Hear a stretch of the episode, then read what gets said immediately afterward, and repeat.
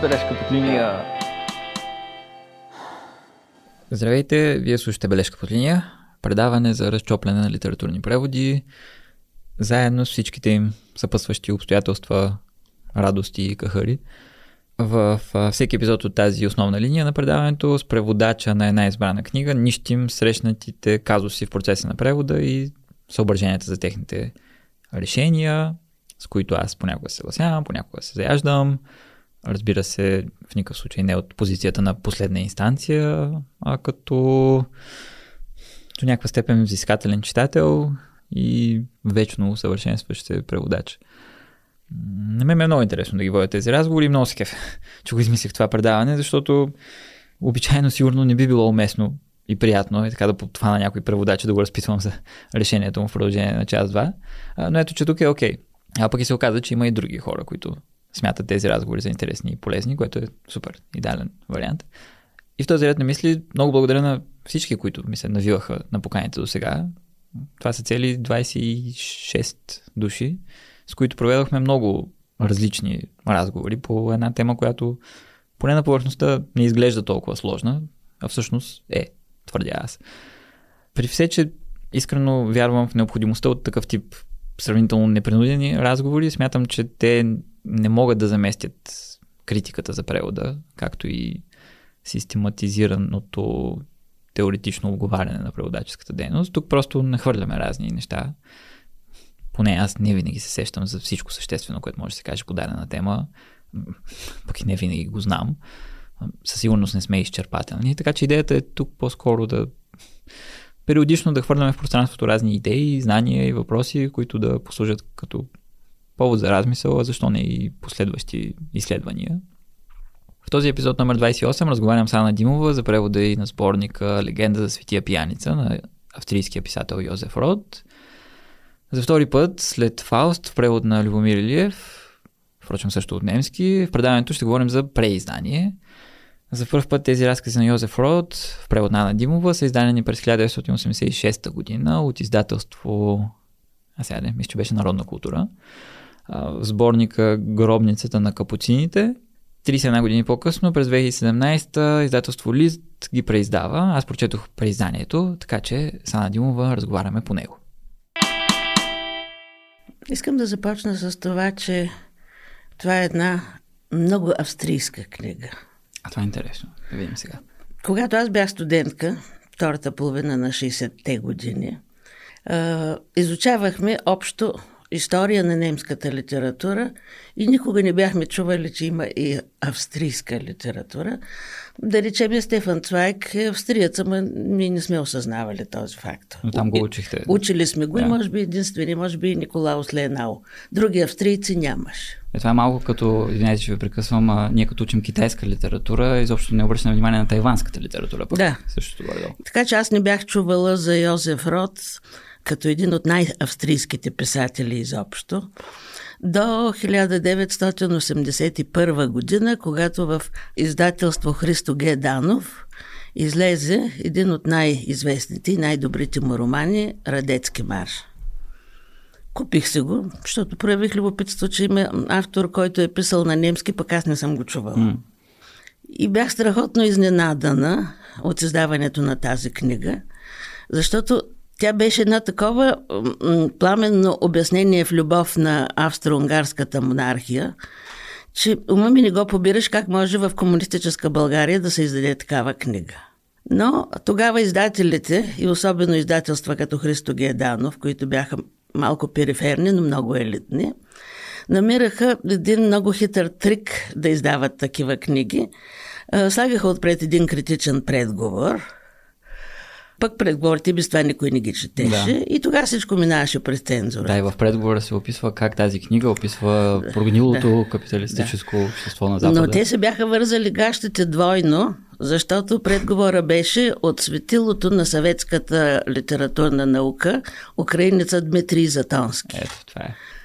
Но предговор е прекрасен въпреки всичко. Въпреки всички забележки, които човек може да има към някои от идеологическите клишета в него, а без тях не, очевидно не е можело да се мине. Предговора и сега е много интересен. Така че затова тази книга е излязла. Аз я купих 10 пъти и я подарявах на всичките си приятели и познати. Е, това си е истинска любов. А, защото тя беше такава изненада. И аз направо се влюбих. Аз не бях ходила в... Той кой ли беше ходил? И освен в ГДР, в друга немскоязична страна, никой не беше ходил. От моите близки поне. Сигурно има такива, които са ходили. И аз се влюбих и в автора, и в австрийското, и в този вид литература. И затова, когато пет години по-късно от издателство Народна култура ме попитаха бих ли превела другия му култов роман Гробницата на капуцините. Култов, защото Радецки марш и Гробницата на капуцините това са двата символа на австро-унгарската монархия. Значи гробницата на капуцините и да избера някои разкази да стане един том. И тогава ми дадоха едно такова Вижте, това е едно гедиарско издание. Так му ще да попитам откъде сте си набавили оригиналите. Те, те, те ми го дадоха. А... При това не е автентичното издание, а някакъв сборник, издаден в ГДР, в издателство Аубао. Пише, разбира се, откъде са взети текстовете, но аз превеждах от това гедерско издание. Между другото, това беше масова практика. С един друг австрийски писател, Карл Краус, който много по-късно преведох, и толкова му се, бях доволна, че когато отидох в Виена най-сетне, отидох в Академията на науките, тяхната, където имат много голям група, която се занимава с Карл Краус, имат архив. Отидох да им занеса българското издание на книгата. Супер. Те само дето не ме арестуваха. А? Защото видяха, че сме превеждали пак от ГДРско издание. А. Аз моята наивност отивам изпълнена с гордост им нося това за техния архив. А те как разбраха всъщност? Аз съм го занесох, то там пише откъде е превеждано. Българите все пак бяха точно почтени в да, издателското да, каре да пишат от какво е превеждано.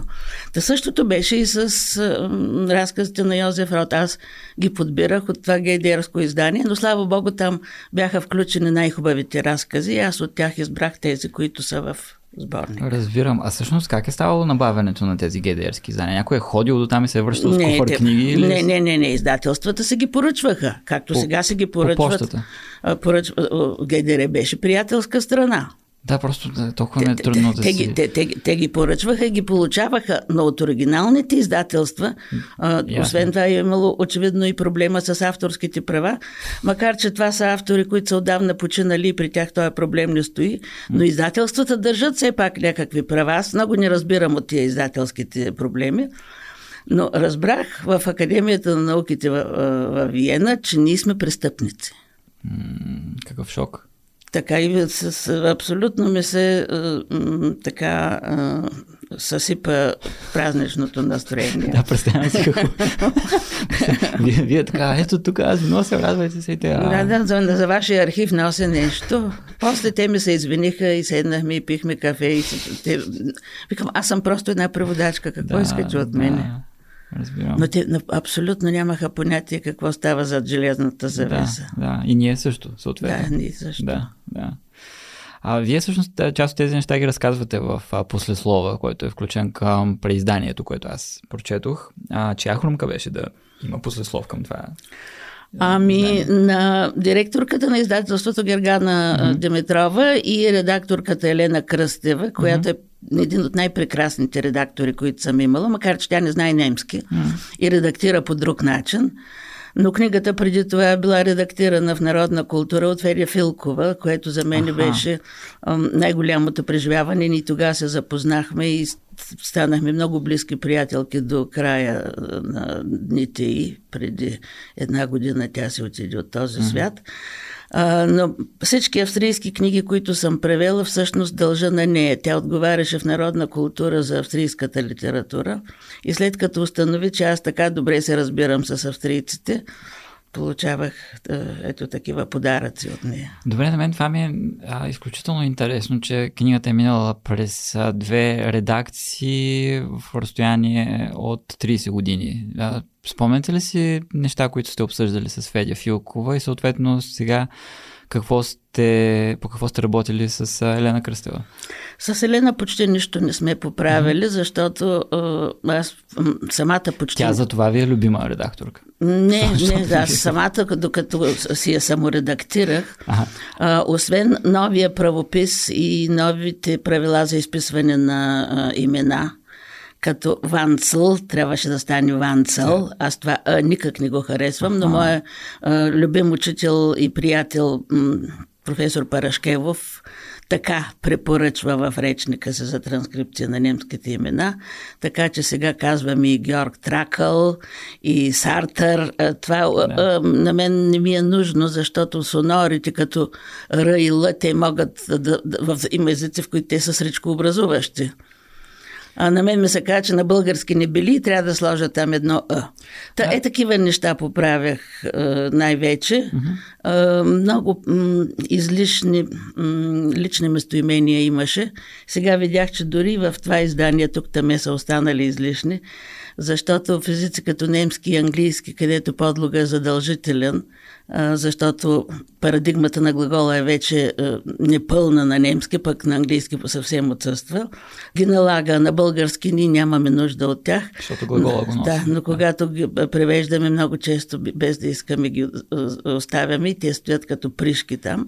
И забелязах, че тук все още има такива останали. Но за това много внимавах при редакцията на новото издание. А Елена Кръстева имаше много въпроси, странни като вашите, като човек, който с тази култура се сблъсква да. за пръв път. Да. И бяха много полезни въпросите. С някои се съгласих, с други не. Ние точно това говорихме в предния епизод с Десислава Йорданова, че понякога е много хубаво редактора да не знае оригиналния език, да, да, е. защото е. наистина му правят впечатление тези повторения. Както това, мен. разбрах, че вие сте участвали в това студио за художествен превод. Да, на значи, пър, първото му издание аз и във второто аз участвах. Mm-hmm. Тогава вие не сте били, вие сте били в третото. Да, честно казвам, миналогодишното да, бях аз. Така. Да, Но в първите две аз бях в кошерите ага. и това беше изключително изключително интересно да редактирам а, и да обсъждам преводи от езици. Не, че не ги знам английски, ми е обаче много слаб. Но имаше и китайски, имаше сръбски, mm. румънски, скандинавски езици. А, така че това е много полезно. Който го е измислил, а, сега ние го практикуваме под а, егидата на Надя а, Радулова. Тя го донесе, мисля, че от Норич. А, като, като формат. Като на... формат, Ясно. да. е много интересно и полезно за занимание. Супер, да. Всъщност то представлява да, така, събиране на, на преводачи и в рамките на едно събиране се отделя по един час, за, за да се дискутира превода да, на един да, а, така, преводач, така. който е в рамките на 10 на страници. Mm-hmm. Горе-долу и наистина е много полезно но, да Но, но модератора получи, не знае а, Обикновено не знае. На, на... Между другото, това е някакво, а, така, някаква презумпция, която се шири дори сред преводачи, съм забелязвал аз, че един човек, който не знае оригиналния език, не би могъл да оцени дали един превод е хубав или лош и да хване някакви грешки, а пък всъщност а, може. Може. Съвсем, съвсем може. И, може, може. Нали, очевидно някакви неща не могат да се уловят. Примерно а, има някакви грешки, които няма как да, да се уловят, защото те преводачи ги направят така, че да звучат а, кохерентно в рамките на целия текст. Но да. има неща, които си изпъкват дори да не знаеш никакъв да, език. Да. Никакъв чущ език. Да, да. Добре казвате, че основно така местоимения, някакви други неща. Така, ме, ме е просто интересно дали а, се, според вас се е променил по някакъв начин български язик, разбирането и усещането ви за български ами, език. Ами, моето усещане не се е променило. Mm-hmm. Значи, този езика се е променил в всекидневието и в политическия дискурс. Но мисля, че в тази сфера а, на художествената литература, особено когато става въпрос за литература от малко по-удалечен а, период Преди от време, аз не си представям, че ще взема да го модернизирам, актуализирам и адаптирам към съвременната ситуация. Аз се удивих на себе си, че съм имала усета за това, звучение на текста. Mm-hmm. Още повече, че аз ви казах, моя немски е придобиван в контекста на ГДР, а това е Прусия и Саксония. Това са най-закостенелите така територии на Германия с много военно дисциплинирано мислене, с един а, отсечен изговор, така маршов И а в тези книги езика, дори написан на мен, ме звучеше по друг начин. И когато за първ път попаднах в Виена и чух как мелодията, значи тая напевност на австрийския немски, аз се казах, тези хора наистина ли говорят на немски? Това е съвсем друг немски. Наистина напевен, приятен, приятелски, предразполагащ. Ама просто интонацията или как? Да, да, австриацизми в езика, които да го различават лексикално или в граматиката има много малко. Ага. Има, разбира се, австриацизми. Кремвирще, например, ние сме си взели от тях кренвиршъл. Така ли? А, да, ето да. откъде идва. Така, но, но те, те не са основното. Аз, когато попаднах 88 година в края за първ път във Виена, в университета на една специализация, най-после ме пуснаха пет пъти, кандидатствах, на петия път ме пуснаха малко преди да се вдигне желязната завеса. И професор Петър Визингер, един известен лингвист, германист, беше предложил един семинар колко австрийска е австрийската литература в езиково отношение. И аз, разбира се, веднага се записах. А, интересно. И казах, че няма да участвам с реферат, искам да присъствам и да чуя студентите му какво ще правят. И слушах десетина реферата. Всички имаха по един автор, при който да установят кое е австрийското в неговата проза, защото беше проза само и беше много разочароващо за мен всичко, защото той като ортодоксален лингвист, очевидно и това очакваше от тях, да търсят австриацизми в лексиката и в граматиката неща, които различават от книжовния немски в Германия. И се оказа, че резултата в повечето случаи беше отрицателен. Почти нямаше австриацизми в този лексикален и граматически смисъл. И аз установих след това за себе си, че австрийското всъщност е в, точно в тази мелодика – когато го слушаш езика, ти ги чуваш австриацизмите там за, за, за хляб и други такива неща и кремвирше названията, но ти чуваш първо фонетиката, звучението е другото е много напевно, мелодично, не е накъсано с маршова стъпка, като в е, другия немски. И тази мелодика и напевност присъства в книгите на Йозеф Рот. Аз съм я усетила без преди това да съм я чувала. Добре, т.е. не във всяко описано от австриец слово присъства тази мелодика? Почти във всяко. Тоест усеща се, добре. Аз съм превеждала почти само австрийци и почти само евреи. Добре, това чисто така, като го гледаме на страницата, вие казвате, че няма лексикални Ням, страници. Не, няма как да го... Трябва, това, е само, това трябва да го усетите. И как се отразява това на превода? Как го отразява? Ами не знам, аз мисля, че вие сте го забелязали на о, определени места. Mm-hmm. Във въпросите ви, да. които ми изпратихте, това проличава просто в конструирането на фразата, mm-hmm. в употребата, например, на твърде много такива съюзи, като и, и, и или, или, или, или повтаряне, mm-hmm. синтактични паралелизми, употреба на твърде много епитети, които във всеки друг случай на мен биха ми изглеждали кичозно, Yes. а тук не ми изглеждат кичозно, защото в, в този поток, в тази мелодия се стоят абсолютно уместно. И при вас как се, как се отразява това? Как, как, вие превеждали се всъщност автори германци? Ами, много малко. Добре, т.е. може да усетите Много тогава. по-късно. Значи аз отначало, освен Йозеф Род, преведох преди това Ернст Вайс, mm-hmm. пак е австриец, бедния прахосник се казва mm-hmm. книгата му. Не кой знае каква литература, но много интересно четиво, mm-hmm. но пак много Австрия. Ясно. След това Кристоф Рансмайер, с последния свят. От другите му книги след това Любо ги преведе, но първата, която излезе на български последния свят, беше мой превод. Любомир Илиев. Да, Любомир Илиев. С кого сме правили също разговор Да, аз го, с него го изслушах, а, Добре, тогава аз знам, че много преводачи а, практикуват, а и настояват другите преводачи да си произнасят на глас преводите. Вие правите ли го това след като има такава напевност? Не. не. И аз не го правя по принцип. Не. То ми звучи в... Главата, и аз, и аз така си мисля. Много хора твърдят, че е различно, като си го произнесеш на глас. Не, не, нямам да. този навик. Вие в предговора описвате стила на Йозеф Род като така опияняващ и поетичен. А в това, което описвате ли се изразява так, това в опиянение? това, защото аз като ви прочетох най-напред въпроса, си помислих кое е това поетичното и, и, и, и, си отговориха ми не знам или не помня как съм го усетила. И постепенно, докато тия дни си мислех за това, което ще говорим с вас, установих, че точно тази а, мелодичност а, и факта, че той се придържа към една стилистика на литературното течение импресионизъм, което в България не е много популярно, то не се е и проявило. При нас идва направо символизма. А то е някакси в, немско, в немско, немскоязичната литература, защото то доминира повече в Австрия. Понякога го наричат литературен сецесион или литературен импресионизъм, е непосредствено след натурализма – заема много белези от стила на а, натурализма, с подробни описания на, а, и на а, картини, и, но не само визуални, но и акустични.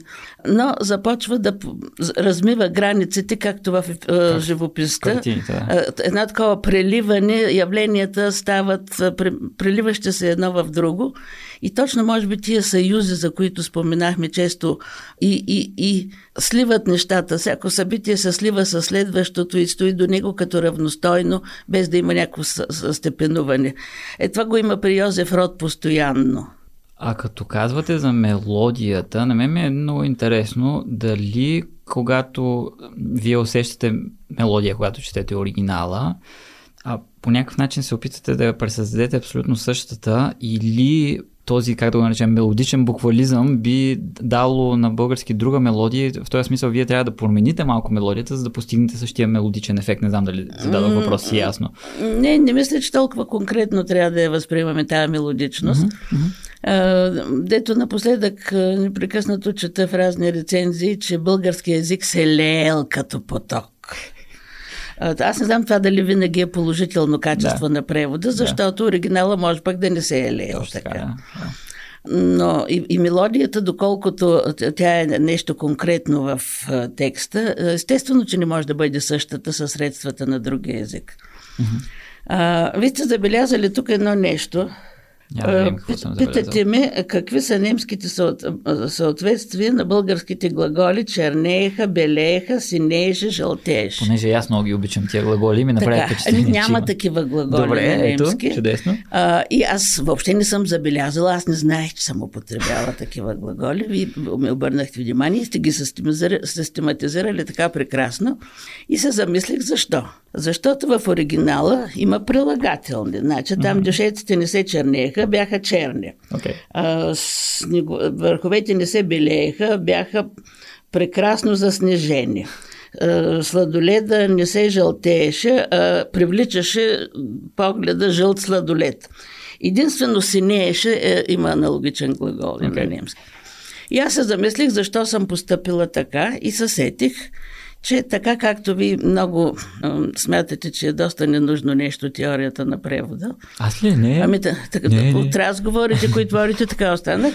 Но аз цял живот и превеждам и се занимавам с теория на превода и преподавам превод. И знам и аз преподавам превод.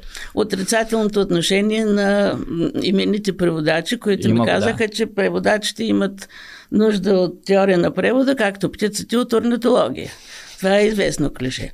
Или пък едно друго бях прочела наскоро, че ако аз постоянно си мисля за тия процедури, които трябва да извършвам, ще се чувствам като стоношка, която не знае с кой крак да стъпи най-напред. Нищо подобно няма.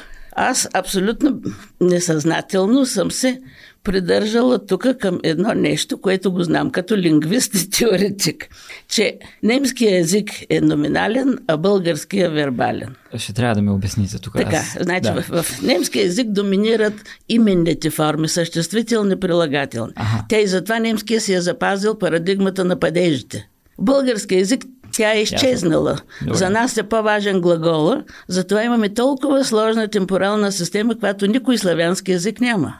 Това факт ли е? Факт е. Ние имаме времена, колкото има на английски. Да. Така, това, това значи, че глагола е важна. Може би повече. Може би и повече, да. защото имаме и вид на глагола и те стават двойни. Да, да, наклонение и така нататък. Така. А, значи, глагола е много важна част. Български язик затова се разглежда от статисти... хора с статистически методи изследват езиците. Български язик доминират глаголите, а в немски е имената. Okay. Значи, на немски всичко може да се субстантивира, се да се превърне в съществително. Вземаш един инфинитив, пишеш го главна буква и той става съществително.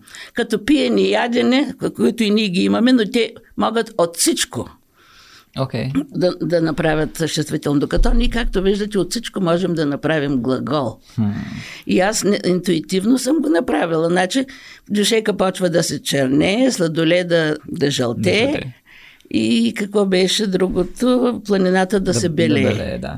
Аз... А, но аз това не съм, не съм се чувствала не. като стоношка. Аз това го знам, това го преподавам. Да, да. А, обаче, когато превеждам, не мисля за него, то си е някъде подсъзнателно там и ми казва какво да правя. Ами аз всъщност точно това съм а, казвал, не помня в кой епизод в разговор с а, кой преводач, че теорията на превода може да не дава някакви директни решения. Всъщност, но заниманията с нея натрупват някакви неща и когато се изправя аз пред някакво предизвикателство, съзнателно или несъзнателно, аз а, измислям решението благодарение на натрупването от теорията на превода. Поне на мен лично тя, така, тя, ми, тя ми помага много. Точно така. Да. Да. Иначе в, аз също много ги харесвам тия форми и ги използвам даже в един превод. Се опасявам, че малко се олях с Аз се удивих, че сте на толкова различни места, вие сте ги събрали на едно място. да, имаме 45-та, 47-та, 131 и 95-та страница. А, на китайски, принципно прилагателните могат, без да се променят по никакъв начин, да изпълняват функция на глаголи. Тоест, а, бял и беле ще е най Е, той на английски така съществителни глаголи почти не се променят. Там е прилагателни глаголи. Не, да. да, да. А, в, в китайски имам предвид, да. Но на немски са маркирани веднага.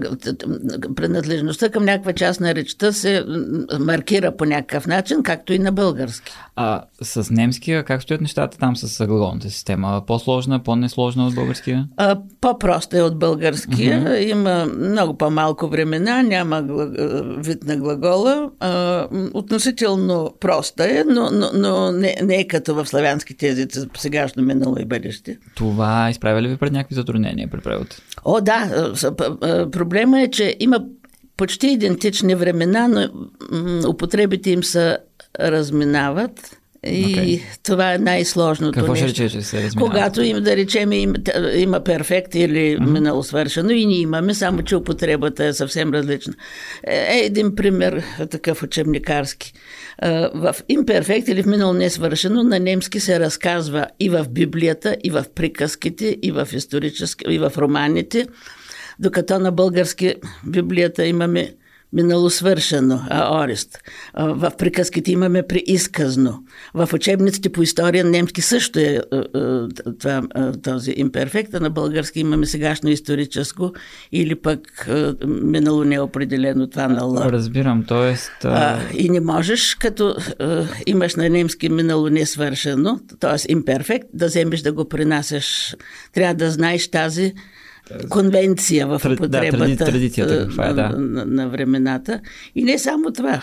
Наличието на перфекти на български и на немски съвсем не означава, че винаги перфекта трябва да го превеждаш и на български. Да, както вие описахте, ние примерно говорихме с Ирина Сотирова, преводачка от корейски, как а, там а, а, когато тя е превеждала един роман, в който има отказ от легенда. Всъщност там нямат а, преизказно, но понеже ние тук приказките и легендите ги даваме преизказно и тя съответно го е прехвърлила в преизказно. Разбирам, Няма начин. Значи има съвпадения на глаголните форми, но разминаване при тяхната употреба. Така, така. Окей, okay, се налага чувствителност от страна преводача и непрекъснато, непрекъсната бдителност. И освен това тази отвоеност на български от вида на глагола, когато се превежда от немски на български много трудно да решиш свършено ли е, свършен вид ли е или mm. не свършен.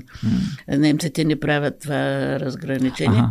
но има контекстуални фактори, които подсказват кое да избереш. Да, той е на български понякога някакви неща не са, наясни, не са ясни. Примерно, чакай сега, удостоверителния перфект и умозаключителния урист съвпадат, мисля, че ако не, са, ако не ги обърках, това той е ходил, примерно.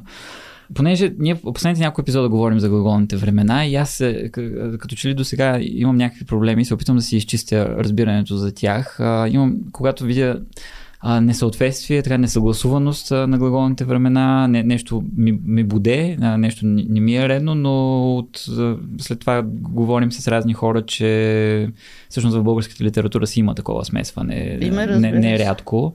Но това, което ме, ми направи много силно впечатление във вашия превод е едно, един отказ, в който има една внезапна смяна на времето, която според мен е изключително ефективна и аз даже не знам дали съм виждал по-ефектна смяна във времето и ще прочита аз знам кой имате предвид, но тя не е единствена. На много така места ли? Тя ме направи впечатление. Тя ви okay. направи. Ага, ага. Ами, значи, почва в а, минало свършено. Да. Всичко това Войтех видя в огледалото, поскочи от стола си, поръча два пъти перно и вече се канеше да завлече Андреас на бара да пият. И тук имаме внезапно смяна. Да. И Андреас приближава към бара, но се свлича на земята като чувал и хората в бистрото се изплашват, Войтех също а най-много момиченцето, което се казва Терес. И понеже наблизо няма нито лекар, нито аптека, го занасят в църквата и то в съкристията, защото свещениците все пак разбират нещо от умиране и смърт, в което бяха убедени, дори недоверчиви така, нали? И момичето, което се казва Терес, също отива с тях. За мен това е на идеалното място с мене на, на времето, защото изведнъж се получава много драматично, той из, Точно това, изведнъж се случва нещо Точно и някаква драма. Аз дори си го представям някакси на забавен кадър, това, което е разказано в сегашно време. Страшно ефектно, страшно ефектно. Това също ли е на немски смисъл? Абсолютно, да, аз не съм се го измислила. Интересното според мен е от преминаването към сегашно време, което е всъщност това драматизиращо сегашно време, изведнъж се вмъква едно изречение за в което бяха убедени дори на Дори келнерите бяха. Да, бяха. Да, и на мен Защото то се връща в другия дискурс. Повест... да. Връща се в повествованието. Това, то е извън драматизма. Много майсторско. Това е страшно Да, да, страхотно е, да. А, да. И това е почти в края, малко след това той вече... Точно така, да. То, да, всъщност до края на повестта си остава сегашното време. Да, да, да. да. да. Това е от легенда за Светия пияница. Да, да, това е края. Да, чудесно е. Понеже ние казахме, че това са разкази и повести от преди доста време, от наша гледна точка са от преди стотина години, от гледна точка на първия превод по-малко, защото това е преди 30 години. Налагало ли се е така нещо да проучвате, да консултирате, как се е случвало това преди 30 години във времена без интернет? Консултирахте и правихте ли справки за нещо в момента, след като имате интернет Не, вече? Това е страхотен въпрос, защото аз сама казвам сега и на студентите, все още в тая магистърската програма, която вие сте завършили, преводач-редактор, от две години водя худож... факултета по да, славянски филология. Художествения превод, ако се появят желаящи с немски, миналата година и тази година имаше. Супер. То, аз се чудя как сме превеждали, когато нямаше Ама интернет. аз много се чудя. Ами висяхме по библиотеките и досаждахме на роднини и на познати да ги питаме кой от каквото разбира, както го бъде се на приятел в тази играта Стани богат. Ама как го правите? Примерно, срещате на момента нещо и на момента се обаждате на някой или си водите, примерно, в тефтерчето и Ми не си спомня, аз съм а, експанзивен, така импулсивен човек и сигурно веднага съм се обаждала. А, добре, а, тук, тук е един страничен въпрос. Това го знаете от някъде, че принципно трябва да се пита или, или просто се сещате, защото аз като започнах да превеждам, за, за мен това беше даже, аз си мислех, че никой не иска да го занимавам с някакви. Си мислех, че преводача си е сам, самотен човек, който не пита нищо, само проверява там в интернет. Та, та, та, има ли го като традиция това? Има го, разбира се. Okay. На време първо много повече общувахме на живо. Аз съм се движила в много разнообразни среди. Моя съпруг е физик и приятелите не са събрани така физици и филолози умешани. И аз, кога става въпрос за такива по-природонаучни неща, питам него и неговите колеги и приятели. Е, а иначе ние бяхме една много голяма група филолози, преводачи, не само германисти от всякакви езици хора превеждаха в моето обкръжение и взаимно се питахме. Супер. Ние сме имали в общи линии едни и същи проблеми, но съм досаждала и на хора в библиотеката, като седиш и там робиш всякакви енциклопедии, големи да. и не толкова големи. И там седат хора, които също гледаш кой какво прави и си позволяваш, докато, така ли? докато пушите навънка, да, да заговориш някого. и така много си обменяхме опит с всички, които ви... В Народната библиотека беше на много забавно място, защото половината време прекарвахме отвънка пушейки. А как ги търсите вътре в самата библиотека нещата? В смисъл отивате и искате да проверите нещо био... Еми, те биологично, там, да речем. И те, какво? енциклопедиите бяха наредени по рафтовете. Някаква енциклопедия издърпвате просто. Окей. Okay. Иначе това е интересно, дето казвате, че са се питали едни други. Това направо си е, може да се... Той сега може да се направи някакъв клуб на анонимните преводачи. Ама не, той сега се питаме приятелите. Да. Но не, да, примерно да си правим някакви ежемесечни сбирки, така събираме се 10 човека и всеки си казва кахарите, евентуално дали някой от а, останалите няма да може да предложи решение. Тогава беше друго време, всичко ставаше случайно, спонтанно, интуитивно. Сядаме да пием кафе и след малко от двама ставаме 5, 6, 7, 8 души. Сякаш имахме повече време тогава, не знам. А, на мен ми направиха впечатление, сега доста неща, но тук съм си извадил няколко, за които аз лично бих а, питал. А, примерно, направих впечатление един а, триангул. А, и потърсих тази дума и не намерих такава на български. Това е като е триъгълник, на който Да, се звънти. да, Ми то да. не се ли нарича триъгълник? Триангул има ли такава дума? Ами има я, аз сега като ви ме попитахте, А. проверих, има си я. Ма къде проверихте? Ами, не се спомням къде. Някакъв в... речник. Не, в речник, в Чичо Гугъл. А, е, не ме то там. А... Нема, по- появи се на 5-6 места. Има го и като дефиниция и текстове, в които се среща. Ама то сега Google, а, не знам дали сте забелязали, аз а, съм ставал жертва на това, че изкарва много автоматично преведени сайтове, които не са... Ами, освен това, аз поз- имам и приятели музиканти, а, даже в Шуменската филхармония. А, ето, Барабанистката е жена. Аз от нея съм е чувала тая дума. триангул. Да. А между другото, аз за това, защото има барабаниси във вашия текст и се чудя дали в оркестър не се нарича перкусионист или се тая. Аз, зачудих аз се. разговорно и викам тапанарка. Да, да, трябваше така да напишете. не. А, защото барабанист, не знам, поне... Ма триангул за мен е най-естествена дума. Не знам, може би сега се е българизирали като триъгълник, но на немски си е триангел. Окей. А, за, за, Ами- латинската дума е за... а, Или италианска е, може би, в музиката. Те са италиански термини. Ами, м- мен ако питате триангул ме кефи много, защото аз не харесвам да се казва триъгълник. Това нещо Ами, у- триъгълник е объркваме. друго нещо. Да, да, да. Иначе аз си спомням, че на времето в час по музика в първи клас на мен ми даваха триъгълника и ми казваха, е, свири, свири тук на Е, триъгълника. ама ние имахме триангул. Триангул. Не, кефи ме тая дума, въпросът ми е дали... Ами тя е по-архаична, ама тя се върви и в този текст. Окей, да. Еми, да. Защото аз, нали, Но- но- аз като млад преводач много се притеснявам да не използвам някакви нелегитимни думи, да, да излезат властите да кажат, ти тук не знаеш български и затова да разпитвам. Така, Ама да не бива чак такова недоверие към а, дядо Гугъл да... А. Трябва с критично око да гледаме, но аз правя обикновено... Правя се някаква хипотеза, превеждайки, Да. и влизам там и ако 10 пъти моята хипотеза се потвърди, значи вероятността да съм права е много голяма. Въпросът е от какво се потвърждава, защото аз веднъж аз съм разказал сто пъти вече тази история, оплесках едно цвете, защото имах хипотеза. Да, знам ето го този вашия случай. Да. Еми ето, дядо Google ме, Еми, ме прецака. така, и това може да се случи, но казвам, много. вероятността да сте прав е много голяма.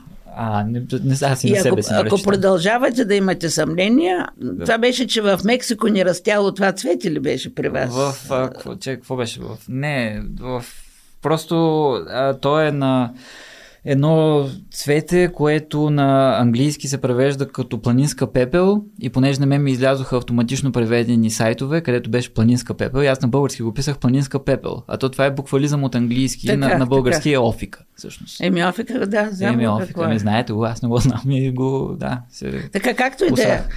Не, Сигурно не съм права и аз на студентите Не, не никак не, не препоръчвам да, гледат, да, да, да се придържат към Википедия, а, но, но когато много пъти в различни контексти намериш потвърждение на, на своята хипотеза, Да. можеш да се довериш, евентуално може и да попиташ някого. Аз гледам, гледам да питам, въпреки че не, нямам толкова широк кръг от познати от различни специалности, колкото, колкото вие със сигурност. Но много интересен а, беше случая с едни а, така, корабни термини, ако можем да ги наречем. Сега имаше една сцена, в а, която пише, че персонажа, той, значи той Нисан Печенек. Да, Търговеца да, той- на кристали. Точно така. А, той, на корали, На корали, да. Той, той живее далеч от морето и отива, защото той търгува с, с, с корали и а, купне за морето и отива там и почва да се интересува от корабите и постепенно е описано как започва да разбира какво викат хората на корабите И на мен тук ми стана интересно, защото на, примерите бяха какво означава вдига и котва, какво означава навива и въжетата, какво означава свива и платната. И тези фрази за мен са много прозрачни, а, за разлика от нали, някакви а, такива, сега няма се сети нито един пример там, а, за, има много непонятни корабни термини. Да кои, за които би било естествено той да ги научи какво означава. Обаче вдига и котва, какво да му учиш, какво означава. Не, Сега... те и немските са много прозрачни. Прозрачни са също да, да, абсолютно. Окей. Okay. Еми той може би не знае какво означава котва. Защото, нали... Еми, може би, но той, да. е, той е видял. Това е било пък. Да, да, така... да, да. Може би е това просто. Mm-hmm. И платна може да не е знае какво значи, защото нали, то преди 100 години като не е виждал море. Ясно. Mm-hmm. Да, така че се вързва. Добре, коралите, пише, че са растения в а, книгата на Йозеф Рот. А те са животни всъщност. Сега това дали, аз не съм проверявал дали, mm. дали това е чисто научно. Не, това не е наша работа да се месим. Той така го е написал и ние така трябва да превеждаме. Може би преди сто... Защото той има, има нещо там с коралите, че в научната сфера те са били май растения в началото и в някакъв момент малко като планетата, нали, Плутон са, се казали, а това не е планета вече и се казали, а не, това не са растения, са животни. Ама това не е наш проблем. Еми аз си ги проверявам тези неща. Не Може. не, нали, като става просто за стар текст, но ако е примерно съвременен текст и пише нещо такова, бих се свързал дори с автора да го питам, тук не е ли нещо грешка. Вие как? Аз съм се свързала с автори, които да. не обичат да отговарят на такива ага, въпроси. Еми, те немците са сигурно. Не само немци, аз съм превеждала понеже от български на немски ага. и съм превеж... имах нахалството да превеждаме на Николай Кънчев стихове. И понеже веднъж рекох да го попитам нещо, той каза, ти като не ми разбираш стиховите, що ме превеждаш, ма? Значи той ни хич не обичаше да го питаш. Каквото си разбрал, разбрал. Ага, ага. А, значи, каквото аз имам да казвам, съм го казал. А, и въпросът, какво е искал да каже автора, най-безумният въпрос на света. И че можем да попитаме автора. Ами аз имам един случай, когато, не знам дали сте гледали този филм по Радичков, Привързания балон. Гледал съм го на Бинка Желязкова. Те го пуснаха 68 година в университета в 72-а аудитория, само за студенти, и Радичков беше там. И пълно с ченгета, разбира се. И като свърша филма, един студент попита Радичков, вие какво искахте да кажете с това, дето 10 души носят едно магаре? И Радичков каза, ми аз каквото съм искал да кажа, съм го казал. Да. Вие както искате го разбирайте. Та, за това става въпрос.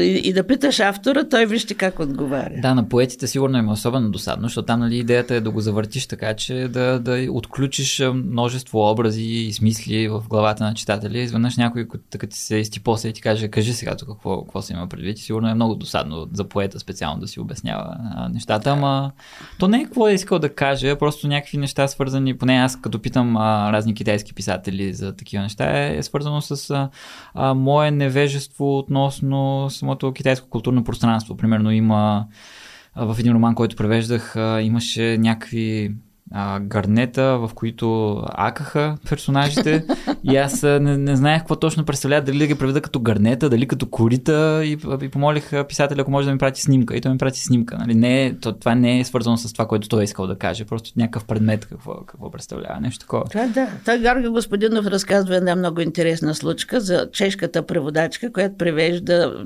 физика на тагата. Uh-huh. А, и там е една реплика, дето той се запознава с една момиче и казва – а, ти ли, си солницата, дето не пуска? Аха. И му се обажда чешката преводачка и го пита, какви са тия солници, дето не пускат? Чакай, Ние в Чехия нямаме такива. А, момент, какво означава солницата, която не пуска? Не съм сигурен. Това е мадама, която, която, не, която, която не пуска. Която не бута, която не пуска. И той я пита... И, и, и, и, това е шегичка българска. Казва той на момичето, с което го познават, а, ти ли си солницата, okay. дето ни пуска и преводачката пита, ни, ни в Чехия нямаме такива солници. Да, да, да, да. и това е много, многопластова шега. Но... Какво ще рече, че няма такива солници? Всички солници сигурно се задръстват по някакъв Очевидно, че в Чехия не се задръстват, но, но, но многозначността идва от там, че, че, че чехкините, за които за нас бяха нали, известни като такива по морето, дето пускат, а, изведнъж ни в Чехия такива сълници нямаме. Та цялата шега отива на кино, ако това не можеш да го проумееш. Аз, Георги не, не обясни какво е отговорил на преводачката, той само сподели какъв въпрос му е бил зададен. Как да се е справила трябва? Тя трябва да извикам тук да си поговорим за това. Какво ви е мнението за превеждане на мерни единици, особено когато те не са познати или не са твърде познати в, при... в средата, която ще приеме превода? Примерно тук имаше версти и пудове при вас. Аз не те, знам какви са тия неща. И как не знаете? Ви, значи не сте чели руска литература. Не съм. Еми, съжалявам. Но Вести и Пудови са маркери за руски културен контекст okay. и, и аз не мога да ги заменям с нищо. Добре. Йозеф Рот е роден на границата между Австро-Унгария и Руската империя в грачето Броди до mm-hmm. Лвов, който тогава е бил Лемберг. Mm-hmm. Аз съм ходила там, имаше конференция за Йозеф Рот, където четох доклад. Mm-hmm. Той е между двете култури, руската и mm-hmm. австро-унгарската, и е евреин, mm-hmm. който е изключително така възприемчив за езикови нюанси.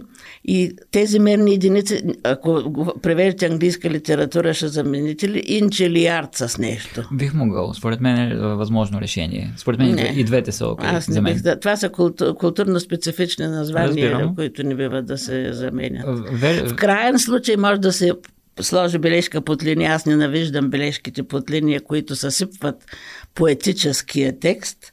В един информативен текст са си окей, okay, но тук сега да взема да обяснявам под линия какво е пут и верста и цялата поетичност ще отиде на кино.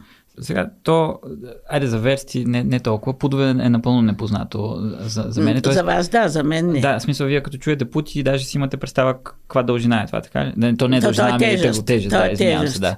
Еми нещо като кило е. Да. Може би е повече от килограм. Аз подкрепям вашето решение в случая, защото... Ма няма, няма никакво значение. Е, да. големината първо, на първо, размерите в случая нямат никакво значение. Първо, това е така. Второ, това е проверимо много бързо. Ако, ако аз да, реша да, да, да, да се да поинтересувам за какво тегло точно става въпрос, но според мен и двете възможни решения са, са, вали, са валидни в случая, ако се прецени, че не, не знам, не знам, ако прецени преводача, че да, мерната единица не е толкова позната на, на широката публика, която би приела превода му, може бележка под линия, може и да се, да, да се претрансформира. Не знам.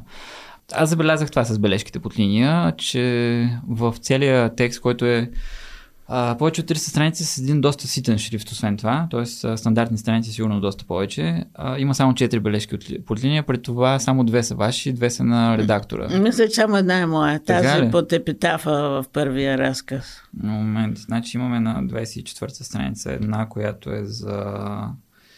А, точно така, за е, с едно стихотворение. Е, това е епитаф на гром, да. И тук съм писал, че на 203-та има един ваш. Може, аз не го открих.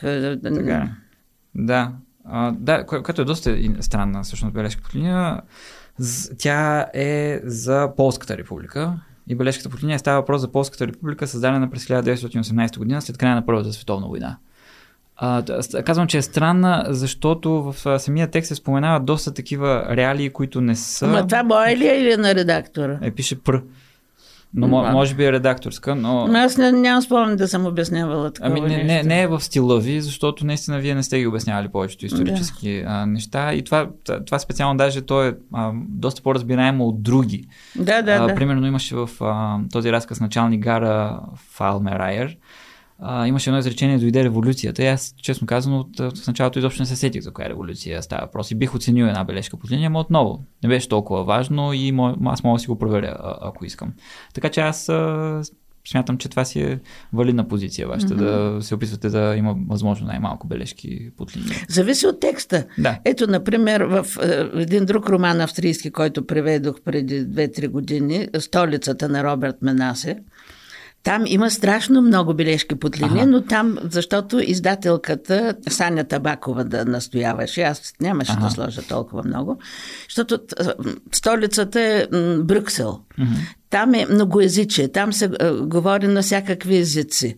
Фламандски и френски се менят, но всичките представители на Европейската комисия, които са героите на романа, говорят на английски, на чешки, на всякакви езици се прехвърлят и в оригинала тези чуждоязикови реплики не са преведени. Саня ме накара да ги преведа. Ясно, да, това си е Само че аз се помолих да. поне да ги сложа отзад, а не на всяка страница.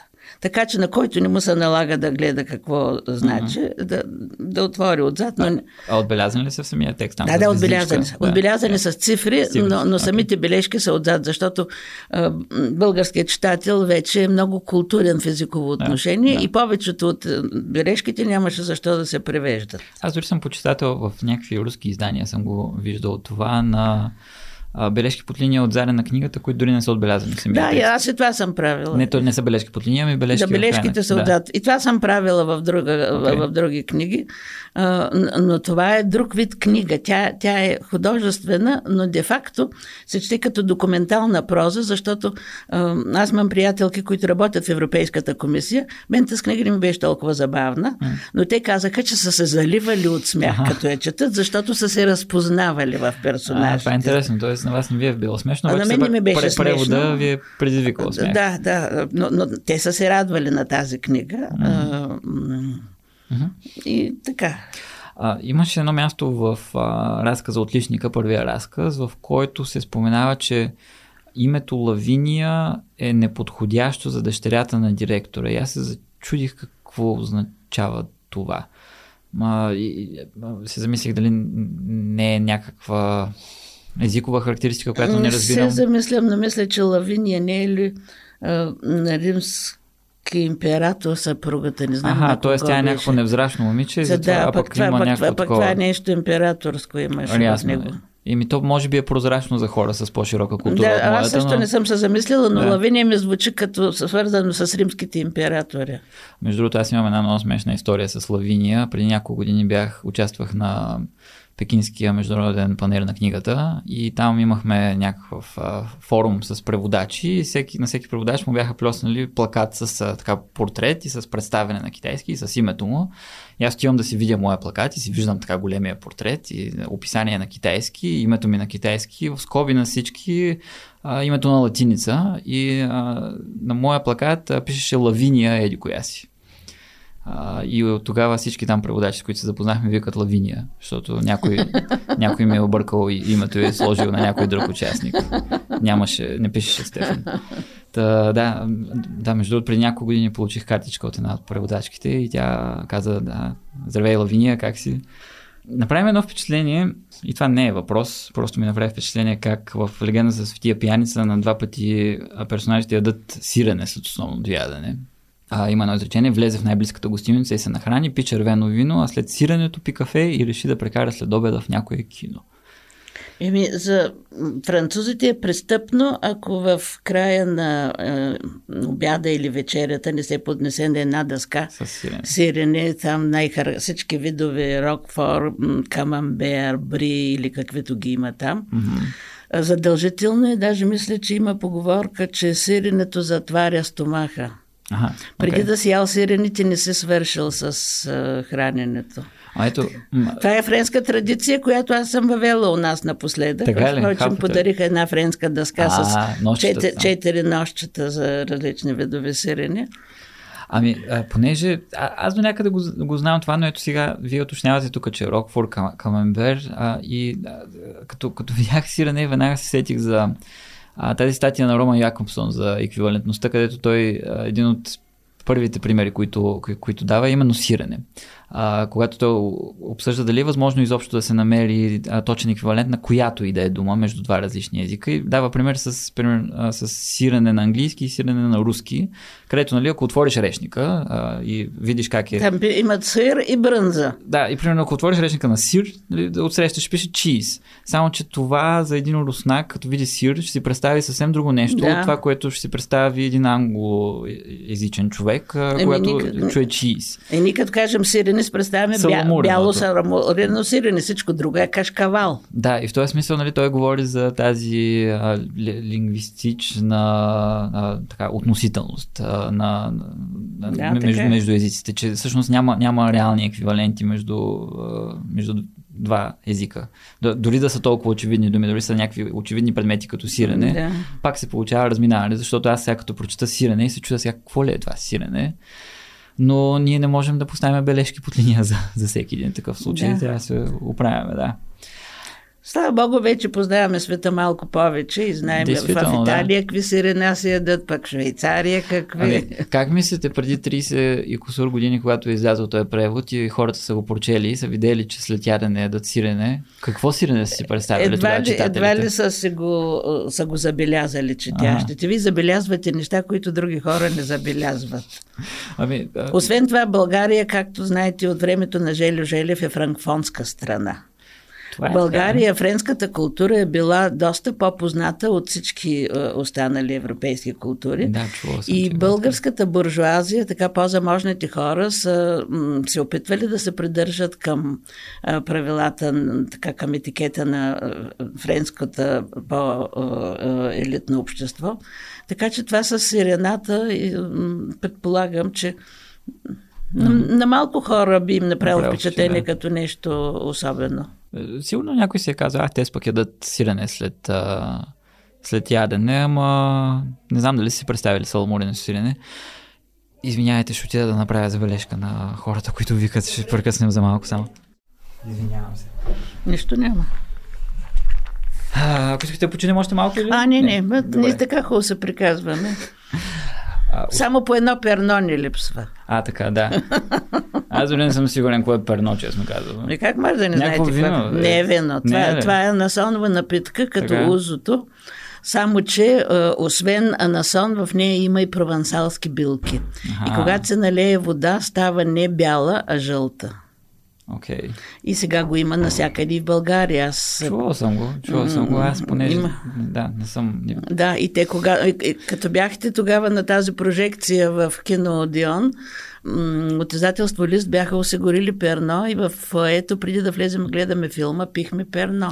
Да, направим впечатление, аз обикновено ги подминавам тия, тия маси. А, но, но те после всички бяха разочаровани, аз това ви го казах, защото във филма така не е. Ами. Там в, в, италианският режисьор е решил а, Андреас да пие червено вино. А, става въпрос за прожекция на филма Легенда за светия пияница, mm-hmm. който издателство ли, която издателство ли се организира при преиздаването на този роман 2017. Аз бях там, беше интересен филма. Тогава още не бях чел книгата. Добре, оставяме на кулинарна тематика. Има Добре. в а, вашия превод мамалига вместо качамак и кукурус вместо царевица. Да, как ги решихте? Така, сега аз не съм ги решавала. Първо думата в немския текст е полента. Така. А, италианците правят от царевичното брашно полента и цяла Европа знае полента. Mm-hmm. Мамалигата е румънския вариант, качамак е турския. Mm-hmm. Аз никакъв случай не можех да сложа турския еквивалент. Така ли? Защо? Ами защото турцизмите създават друг колорит културен. А пък Мамалига, все пак мястото, за което, където е расъл Йозеф Рот, е по-близо до Румъния. Там границите също са били много подвижни между Румъния, Украина ага, и така ага. А, така, ако бях оставила полента, ще да бъде по-неразбира. А пък има малигата е много по-близка до полентата. Все се правят и трите неща се правят от царевично ли... брашно, но са, но са... Има ли разлика? Има разлика, така да, да. Каква е разликата между мамалига и качамак? Качамака се е растила върху една дъска, да, да, да се потвърди и му се слага отгоре или сирене с масло, пръшки. или пръшки, или петмес, uh-huh. рачел, такива неща. А, и сладко ли има? Да, да, има и сладък вариант. Аз не го обичам, но не има знаех. хора, които го ядат и сладък. В Румъния съм яла мамалига, тя ми беше по-безвкусна, те не знаят какво да изложат отгоре. А пък италианската също се реже на парчета и се слага като гарнитура към разни ясти и се полива с сос. И понеже тук беше точно полента медзосе, реших, че по-близо е все пак мамалигата. Сложа ли качамак, веднага отиваме в друг културен ареал.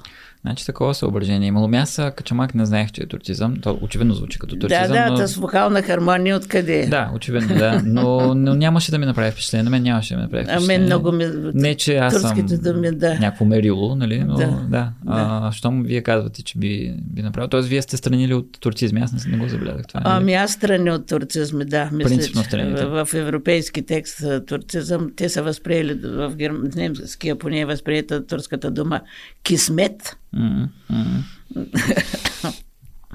Ето тогава в какъв текст би било приемливо да имаме турцизъм? В китайски текст би ли било? Ами вижте сега, ние не можем да избягаме от чадър, чорап, да. кибрит и така нататък. Mm. Те са се настанили удобно в български язик. Но ако имаме альтернативи... Да, да, да трябва да ги избягваме. Okay. А кукурус не съм си измислила, той самия Йозеф Рот използва думата кукурус. Окей. Okay. А тя каква е смисъл? Тя е руска. А, така ли? Mm-hmm. А, и понеже той, нали, да, има там... Да, той, този ареал там... На границата да, между... Да. Те, да, да, имаше... А, в търговеца на корали имаше действие в Одеса, така че да, има, има смесване на да, това. Да. Добре, какво е кейк и как се различава от кекс? Никак. Еми защо избрахте кейк? Не мога да ви кажа. Кейкс някак се заради тази песен на папи Ханс, нощи правих кек, тая дума не мога да я понасям. Ама това е било преди... Да. преди да излезе тази Сигурно още преди това съм имала такива асоциации и предпочитам кек. Още повече, че немската дума е кухен. Така. Кухен а, е м, обобщаващо название за сладкиш. Би следвало да сложа сладкиш, ама ще да стане много помпозно и да се развали потока на, на певността. А, кейк ви е било по-мелодично. Да, да, Разбирам. Да, да. Аз много рядко съм е срещал тази дума се споменава и затова реших да ви питам дали имате А може някакво... индивидуално майка ми правеше кейк, а не кекс. Така, така че на мен това ми е думата. А знаеш, много, много интересно, че споменате Папи Хан, защото аз превеждах една детска книга, в нощната кухня се казва, и там имаше кекс. И имаше едни пекари, които пекат кекс и в, в, в някакъв момент а, запяват, нали, тук бъркаме брашното, то нали, е мерено и имам някаква бегла рима. И аз накрая завърших с а, кекс печем и всичко е точно, за, за, за, за да римуваме. без изобщо да си мисля за Папи Аз беше излязла тогава вече тая песен и поне трима души ми се обадиха да ми кажат, тук си, тук си използвал Папи Ханс. Аз казах, не, не, не, не съм използвал Папи Ханс. А, но да, има, а, работи като такава препратка. Сега, асоциациите са нещо неудържимо, всеки човек има различни. Mm. А, и понеже аз не съм искала такива асоциации да възникват и заради ритъм, много често избора на думите се дължи на ритмичността. Да, да. Тоест, при всеки превод ли вие обръщате такова внимание на мелодията или само когато прецените, че самия оригинал а, е, е по-мелодичен, отколкото ами, би той, той направлява оригинала, понякога не ми се налага. Okay. Питахте ме дали съм превеждала немци. Да, на Ханс Фалада преведох този дебелия роман «Всеки умира сам». Там за мелодичност не съм мислила, защото там имаше друг вид поетика, uh-huh. на, до някъде на грозното, на страшното, и никакви ритмични okay. фактори не са ме интересували там. Разбирам. Добре, това е с кулинариите. Направим впечатление на едно място, че се прави разграничение между почитатели и привърженици на Вагнер. А, значи изречението е, забелязвате ли, че, значи той говори с така, с презрение към Вагнер, забелязвате ли, че не могат дори да ги нарека почитатели на Вагнер? Казвам привърженици на Вагнер. Тук аз на български не разбирам дали се получава съвсем точно ефекта. Той очевидно във второто се опитва да... Абсолютно съм го съсипала тук, защото mm. немската дума не е почитател, а любовник. Липхабер е думата. Mm. Хора, които обичат. Mm. Значи, Моцарт може да се обича, а Вагнер не може да се обича. Разбирам. Това е противопоставянето и тук в българския текст това се е загубило. Загубило се, да. Просто няма... Да, да, прав сте, аз не съм го осъзнавала, но mm. благодарение на вас разбрах какво съм оплескала. Как бихте го направили сега? Ми не знам, мисля си, откакто го открих. Би трябвало да стане глаголно, сигурно пак. Вие на едно място ме питате какво е съответствието на българския глагол любя. Да, Той е просто да. либен. Либен означава и обичам, и любя, и, любя, и всичко. Любя в смисъл на правя секс също да, означава. Да, да, правя секс. Uh-huh. Да, като четвърто значение в речника се посочва и правя а, а, секс. А, но любител на Моцарт не можеш да кажеш. А, просто хора, които... Uh-huh Фен бих ми казал. Не, и фен не е думата.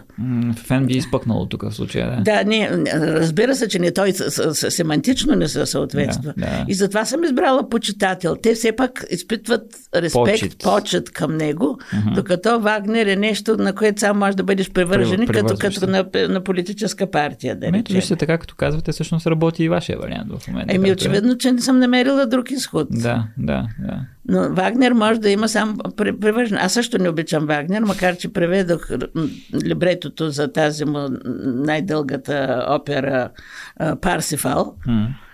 Просто не можах да откажа, но той имаше там а, все пак предизвикателство, което това беше предложение, което не можех да откажа. Разбирам, разбирам. Но Вагнер не може да бъде обичан. Ясно, ясно, разбирам. А, вие казахте, че сте слушали някои епизоди на предаването. Не знам дали ви е направило впечатление, че аз изпитвам особен интерес към въпроса за превод на обиди. И тук във вашия превод а, имаше несретници и непрокопсаник. Имахте ли там някакви... Ама сигурен ли че това са обиди? Е, еми да, не ли? Еми, не знам, аз направих се да погледна какви са немските така. думи. Това несретниците са Арме Тойфел, това значи беден дявол. Това са наистина такива нещастници, ага. така че думата не, не, не е okay. обидна. Тя може да е обидна, но... Съжале, са като някакво съжаление. Разбрах, разбрах. В такъв По, по-скоро презрение, да. пренебрежение. Докато другата е, е шубияк, една дума, която е много странна в езика на Йозеф Род, защото тя е северна дума. Uh-huh. И е по происход Нидерланд ирландска всъщност, но в Рурската област се, се използва. И в един австрийски текст да се появи, тя може би наистина там функционира вече като обида, като нещо, обаче като нещо привнесено отвън, което на всичкото отгоре той нали, е глух и не може да чуе, че го обиждат. Uh-huh, uh-huh. Той, и той се усмихва, когато на него му се yeah. казва. Да ни Прокопсаник ми е нещо все пак такова по-смекчено. Добре, разбирам. Има ли... Но, много ми стана симпатична тази дума домосет. Аз съм я чувал и преди, но я бях забравил и понеже това го има много често в а, далекоисточните култури, хора, които се седят mm-hmm. много в къщи. Аз а, я бях забравил наистина тази дума, въпреки че съм я чувал отдавна и съм се чудел как да как може да се преведе това явление, което го има в далекоисточната култура. В, в немски как е тази дума? Тя е точно почти същата. Штубенхокер. Човек, ага. който се виси по цял ден в стаичката. Окей, okay, окей. Okay. Ами вие откъде... Сега, това е глупа въпрос. Откъде я знаете тази дума? Домосет, сещате ли се? Защото тя е сравнително рядка, не като че ли не използваме толкова в момента. Не, не знам, на мен не ми е рядка, сякаш ми е в, в, активния речник. Добре, и на мен ще ми стане, защото а, и, има за какво да се използва, да. Най-малкото за себе си, как като преводач мога да използвам. А, стана ми интересно, че на едно място а, има хижи. И се зачуих какво точно обозначава тази дума, защото аз като чуя хижи си представям нещо в планината, което го държи някакъв човек и приема там някакви гости. Е, това е съвременното значение, но първичното означава колиба, схлупена каштурка. Ага, т.е. няма го това. Да, аз съм можела да сложа каштурка, но това е много умилително. А пък хижа в моя речник присъства е, от ага. старата литература като м, схлу, такова нещо съборетина, някаква бедна малка къщичка. Ама в планината ли? Не, не, не. не. не. Да, първичното значение на думата, тя е общославянска, мисля, че и на руския има. Я да видя. А, наистина, първо значение е малка схлупена къщичка колиба, аз не знаех. А пък сега вече е останало само за планински да, наистина. заслон. Окей, okay. в такъв случай нищо нередно с тази дума. Но ме, понеже аз много ходя по хижи, и като я видя тази хижа, веднага се сещам за планинските. Даже ама, имаше да. от Френската революция един лозунг Война на палатите, мир на а, хижите. А, не знам как е било на френски, на немски го знам как е, но на български се превеждаш така палати и хижи. Хижи, хижи са бедняшките жилища. Ой, защо не съм знал за това значение. Супер, много интересно. Стана ми интересно, на, на няколко места го имаше израза, изрази от типа моля плаща, келнер плаща. За мен това е много нехарактерно. Аз не знам дали съм го чувал Така се казваше едно време. Така ли? Кръчмите. На немски е с, с, с инфинитив. Да, защото нямаме инфинитив. То от някакъв, някакъв начин да. е дошло. На немски е бите цален Ясно. с инфинитив, Ясно. а на български защо е плаща, аз не знам, но така викаха хората по кръчмите. Ами, примерно не умислях. А и в България са викали така. Да, така да, да, да. А вие мислехте ли, примерно, да, да е келнер сметката? Не, не съм мислила, защото да.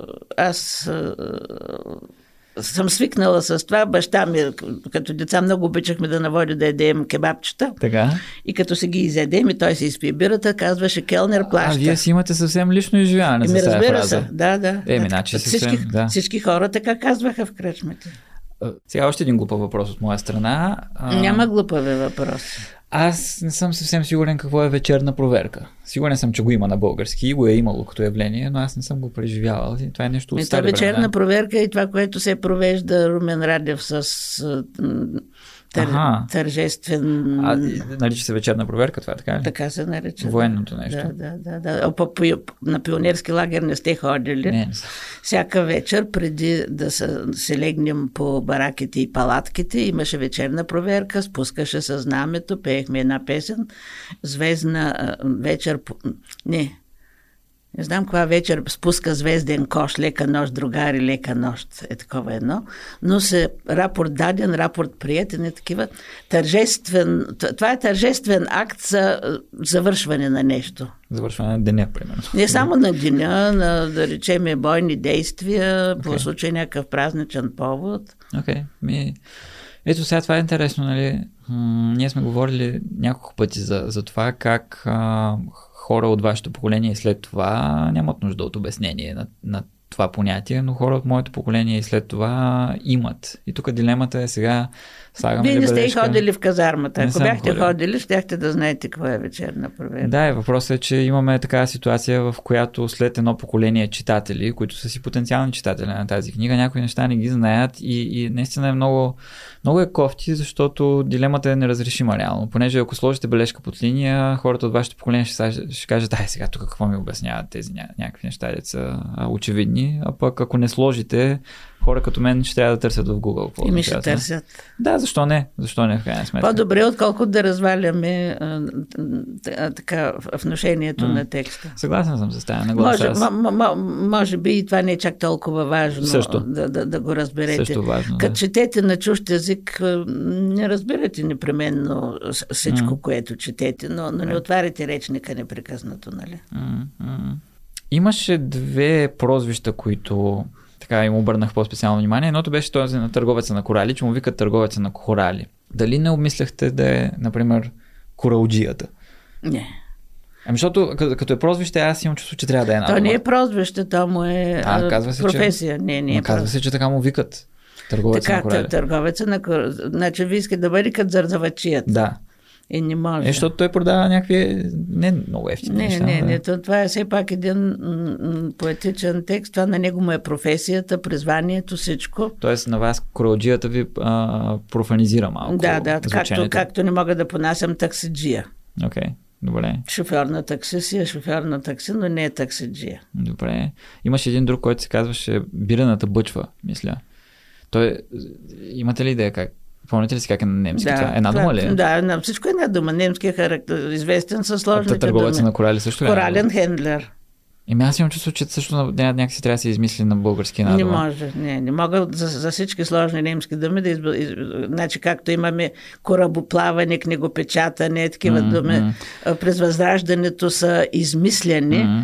Дори, не знам дали знаете, че любословие uh-huh. а, е била проведена а, философията.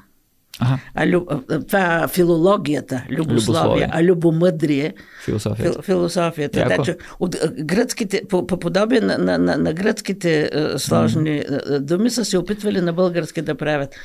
А, и имаме термини, технически, които много често заимствани от немски, са преведени като сложни думи, но това не може постоянно да става. Аз по-скоро бих помислил за нещо от рода на бирената бъчва да стане просто бъчвата, защото не е толкова важно, че е бирена. Не, не се спомням в какъв контекст е била тази бирена бъчва, но бирфас е нещо, е, това е, например, обидна дума. Mm-hmm. А, някой, който много пие бира, задължително да. биха му казали бира на бъчва. Защото тук за мен би било важно наистина нещо да звучи като прозвище и аз бих се лишил от... Ами не го, това бирата. не го търсих къде е, не знам в какъв контекст е било. То, това ме пресеща за това, което, за което Умберто Еко говори, което е нарича нуклеарно съдържание, че преводача понякога му се налага да прецени, да интерпретира кое точно е важното в понятието, което е казано. И той дава пример с някаква италианска дума, която примерно означава сега, измислям се, нали, но примерно означава малка къщичка с голям прозорец отпред и с сламен покрив и с еди какво си. И това е една дума на италиански. Mm-hmm. И преводача сега не може да ги напише всички тия думи, защото в неговия език няма такава дума за това нещо. И той трябва да прецени кое е важното в случая. Сламения покрив важен ли е? Ако не е, зарязваме го сламения покрив, пишем просто дървена колиба. И, и в този смисъл аз тук бих подходил с бъчвата, защото това звучи като прозвище. Да, ди, ама бирата е по-важна. За вас според, да. е, бирата е важна в случая. Еми, що е важна? що е важна? каква да я бъчва. Така, така. Защото нашата представа за бъчва може да е свързана с киселозеле, да речем, или с uh, Ето, не, ето, от контекста се разбира, че става просто за някакъв алкохол, най-малко. Да, се да, разбира, да, че да, става да. просто за, за алкохол. Имам едно притеснение аз тук с... А, а, думата момичета и момиченца, особено в а, първите два разказа, мисля, че бяха, а, се появяват в началото едни момичета и аз си представям нещо 10 годишно и после а, много се шашкам, когато примерно а, някакъв, се появява някакъв мъж и ги завлича в гората и стават а, някакви неща. И си викам, а, то какво направи 10 годишното момиче? То се оказа, че с момичета се обозначават така млади жени. Така. И се зачудих първо как е на немски, вие дали сте го мислили това, защото наистина но, а, доста го има това, контекста да не подсказва възрастта и аз да си представям нещо друго. И най-вече, че когато имаме момичета така мъже и жени, млади жени и млади мъже, а, да речем, на, ето на, тук на 245 страница се говори за леконравни момичета и покварени младежи, вместо примерно за леконравни девойки или леконравни Ами аз за, за мен думата девойка е с малко иронична конотация Съгласен и съм, аз да. не я използвам в такъв контекст. Може би дами? Те не са още дами. Аз проверих го, това мен не ме дразни. Просто това е индивидуално усещане. Да, за мен да. думата момиче там си, а когато на едно място се появява момиченце, то е защото е на немски е казано малко чернокосо момиче, пак думата е най-съща, Метхен. А, обаче аз там съм го направил момиченце, защото а, на български тези умалителни суфикси не винаги означават умалителност, а по-скоро умилителност. Ага. А, а, отношение, не е семантика, е прагматика това, което се съдържа в а, този суфикс. А, и за младежите пък съображението ми е друго, защото Йозеф Рот използва един австриацизъм тук. Той използва думата бурше, не кнабе или юнге, каквито също има като синоними е, е, е, в немския. При него е се бурше uh-huh. и аз не исках да бъде момче, иначе на български би съответствало стилистично момък. Момиче. Момък. Uh-huh. Бурше е като момък малко регионално, фолклорно, mm, така. Mm. И реших да взема най-неутралното младеж. младеж. Не ви ли притесняваш, че се, се, появя, се получава някакво така несъответствие? Примерно, ако е момичета, трябва да са момчета. Или ако... Не, не, не ме притеснява. Окей, okay, добре. добре. В момчето има нещо много детинско, според мен и приятелско. Той е добро момче. Mm. И затова исках това да го избегна, особено там при покварените. Mm. не исках да, бъдам, да бъдат покварени момчета. Mm-hmm. Е? Макар, че за тук сте прав, когато при леконравните можеше да бъде девойки. Примерно, да. За, да, тогава ще, да, да, младежи. Там, да. там е можел да бъде леконравни девойки и покварени младежи. Щеше mm. да бъде по-хубава двойка. Mm но това не съм го забелязала. Вие сега с зоркото око виждате всичко. С какво е свързано това? Свързано ли е с а, по някакъв начин традицията? То не е традиция, ами така старите разбирания и практики, че жените озряват по-рано от мъжете и примерно аз знам за, за Китай, че в древността в Китай пълнолетието за жените е било по не настъпвало по-рано, отколкото пълнолетието за, за мъжете. Тоест някакви жени са така привидно са момичета, но можем да ги наричаме момичета, въпреки че те са, те са в полово зряла възраст, да речем. Не знам, не съм мислила по въпроса, но мисля, че не знам, наистина при девойките зрелостта настъпва по-рано. Mm, mm. Дори в нашия културен ареал. Малко просто ме смущава, когато използваме момиче в а, текст, в който това момиче, което е млада жена, всъщност е обект на, на, на сексуален поглед. Има, има, има нещо смущаващо за, за мен е предвид сега. Еми, да. Не знам, може и да сте прав. Не, и аз не знам, ще ме... Так, така съм го направила, сега да. не, не, не мога да кажа защо. М, м, м. А, станаха ми интересни две сравнения, които имаше на няколко места. Едното беше засаждам преживяванията си като диви лози и ги наблюдавам как растат. Сега това не знам дали сте го погледнали в оригинал, как или... Погледнах го, абсолютно Точно съм го превела. Просто става ми странно, че, че е засаждане, а пък диви лози. Ами, може би това е точно интересното, да. че дивата лоза е саморасла, а той е засажда така, че тя да се чувства в естествената си среда, сякаш сама е поникнала. Mm-hmm. Така, не съм се замислила за това, да, вие ми наведохте да. на тази мисъл и така се го обясних. Аз мисля, Дивът, дивата mm-hmm. лоза е нещо, което е, расте от само себе си. И ти искаш това, което правиш, mm-hmm. да бъде толкова естествено, сякаш само е възникнало. Mm-hmm. Добре, това звучи съвсем логично. Аз мисля, че нещо такова си помислих, когато го четохме, все пак реших да го отбележа и да го обсъдим тук.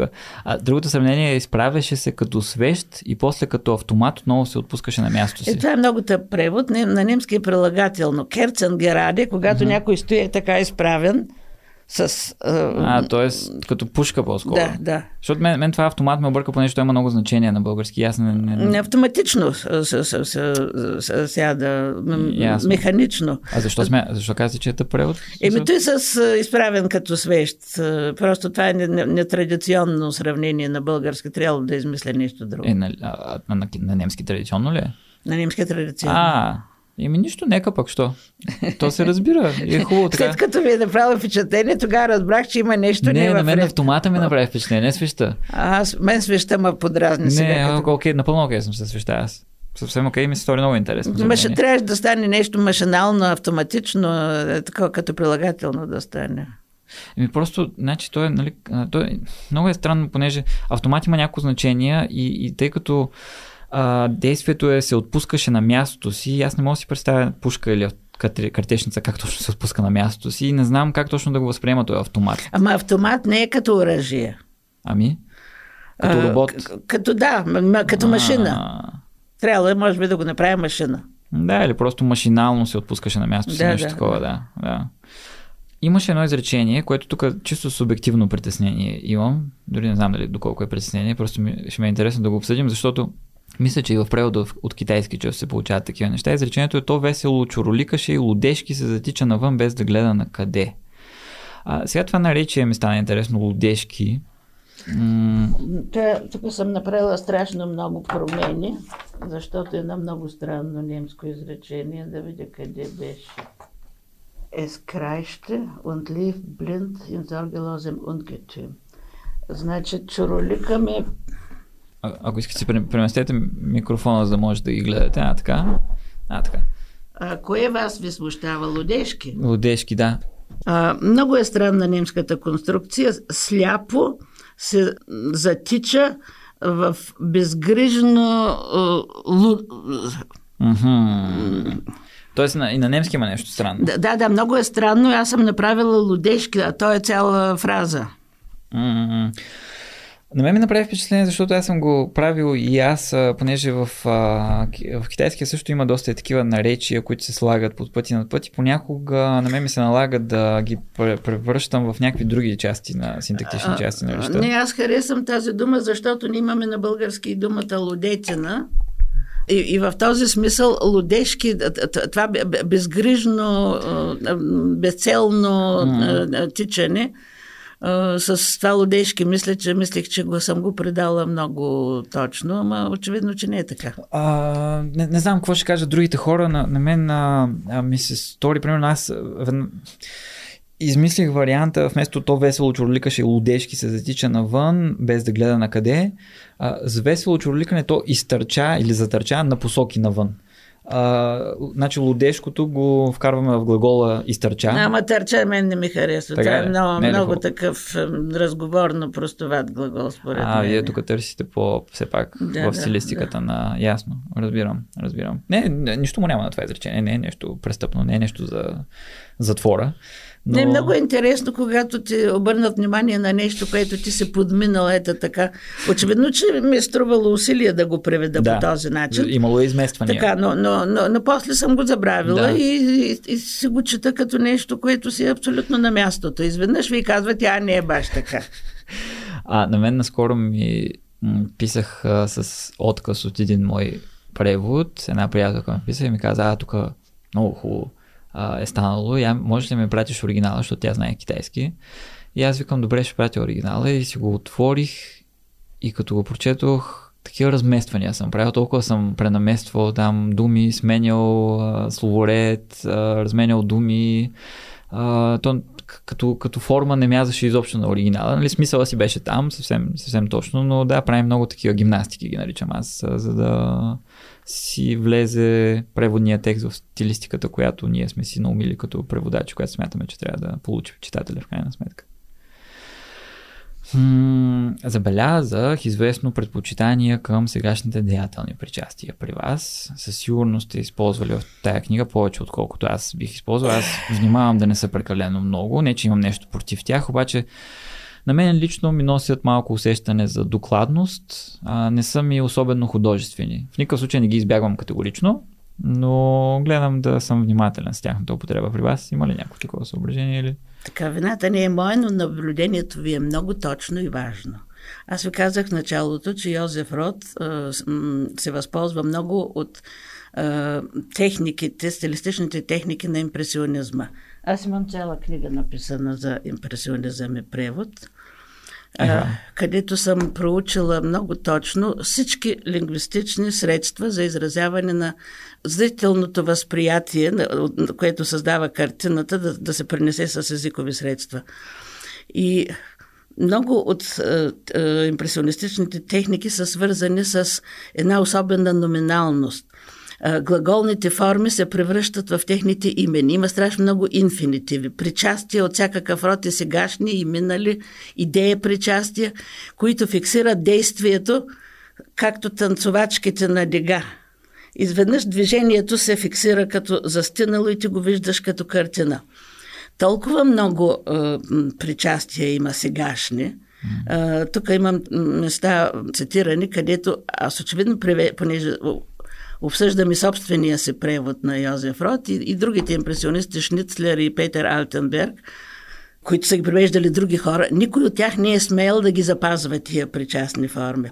Аз съм ги запазвала от части пестеливо. А, в смисъл, другите преводачи не Те също пестеливо запазват ги, но да речем в един абзац може да има 10 такива. Uh-huh, uh-huh което на немски не е дразнещо, защото това е стилистичен похват, който трябва да бъде доминиращ, за да ти създаде усещането за тази зрителност.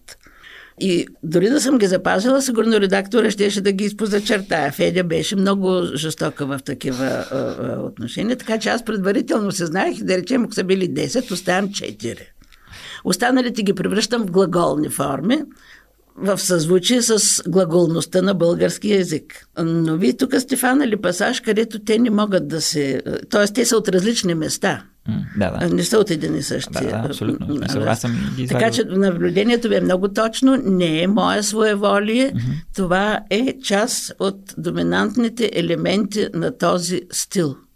И това е точно целта да превърнеш движението в нещо статично, да го видиш като е, картина. Това е много интересно. И тази ваша книга ми стана интересна също. Ние имаме ли български писатели импресионисти? Не, импресионизма в България не, не се е проявил. А, може би Петър Алтенберг в началото на 20 век е превеждан много от различни е, български и писатели, и не професионални е, преводачи, но никой не го е забелязал. Тия импресионистични скици защото това е основният жанр на импресионизма, истински, защото Йосеф Рот е истински импресионист, той само използва техните техники. Те фрагменти пишат, кратки скици. Mm-hmm. Или в е, драмата Шницлер е представител в това е, отношение. Но ние нямаме такава литература. Така че това... Няма, няма ви откъде да черпите, трябва да, да измислите да, как да, да го превеждате. Да, но, но, но, но авторите от това време са всъщност нашите символисти. Те обаче отиват вече, символизма се появява в Германия след импресионизма, да. засича се, припокрива се понякога да. с него.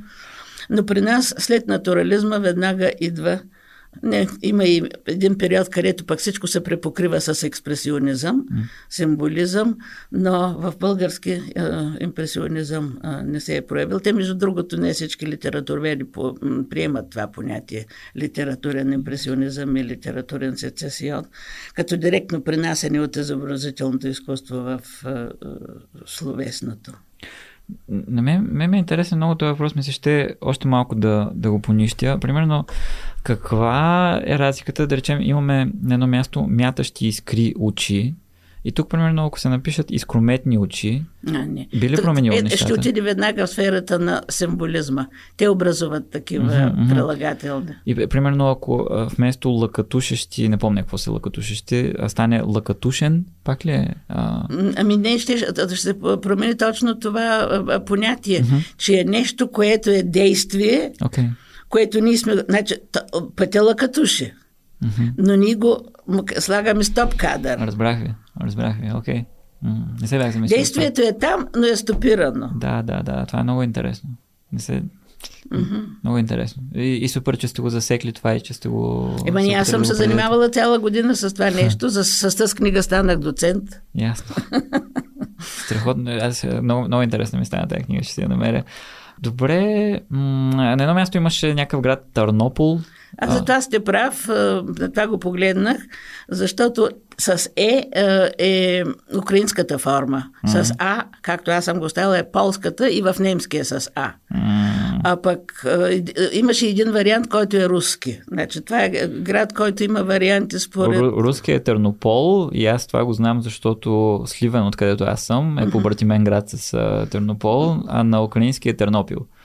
Така, а пък с а, А се оказва, че се Търнопол. изписва на полски. Ясно. Еми тук това е смисъл си, а, някакъв пропуск ли? е Или... Не знам, ама аз не съм се замислила по въпроса. При Йозеф Рот е с А и аз съм директно съм го взела без да се замисля. На български би трябвало да е Тернопол, въпреки че той е в Украина и украинците му викат а сега вие, ако не бяхте от Сливен, щяхте ли да знаете? Категорично не. А, така, Категорично ето, аз, аз не съм го чувала този град. Да, да, да. Но пък Шумен, в който се прекара голяма част от живота е побратимен с Херсон. Така. Така че имаше и кино Херсон, и Да, площадка. съ- същото имаме магазин на а, Тернопил и аз съм я разказвал тази история Да, и тук да. как аз запознах всъщност с една украинка от а, Тернопил и тя ми каза, че в, а, там в техния град има магазин Сливен. Така е. Да, да. А, добре, накрая слона в стаята. Повода за преиздаването на, на тази книга е изплагиастването на вашия превод от страна на Владко Мордаров. Историята е, че а, се появява преиздание на тези разкази, вие го разгръщате, установявате, че има смущаващи прилики и, и пишете една статия, в която изказвате подозрението, че тук може би става въпрос за, за, за, за плагиатство, което много преводачи, които стават обект на някаква несправедливост, не правят. Така че това е първият интересен въпрос. Не, Тук значи, вие, вие как решихте Искам да... да ви обърна внимание, Мгм. че аз не разгърнах тази книга в продължение на една година след изданието. И даже те са два тома, той е направил два. Единият се казва «Леге- легенда за пияницата Светец, да. а другото е Немия пророк. Той прави два тома. Едното е с новели, другото с разказ. Ага. Разделя Не ги. И сред тях има и такива, които аз не съм превеждала. И сравнението между тях м, е очевадно. Даже не си спомням кой от българските писатели ми каза. Аз пък се чудех защо този Йозеф Род ту ми харесва, ту не ми харесва. Нали, той е чел е- тези, в, аха. в, в, в, изданието на Както и да е, но аз книгата не я отворих, м, защото ми стана, като чух, че са излезли такива книги, но много чоглаво. Аз мятах Владко Мордаров за свой приятел.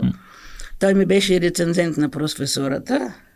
И тогава мисля, че той за първ път видя тази книга, където е цялата библиография и на Шницлер и на Йозеф Рот, какво е превеждано и какво не. За импресионизъм е превод става въпрос. Да.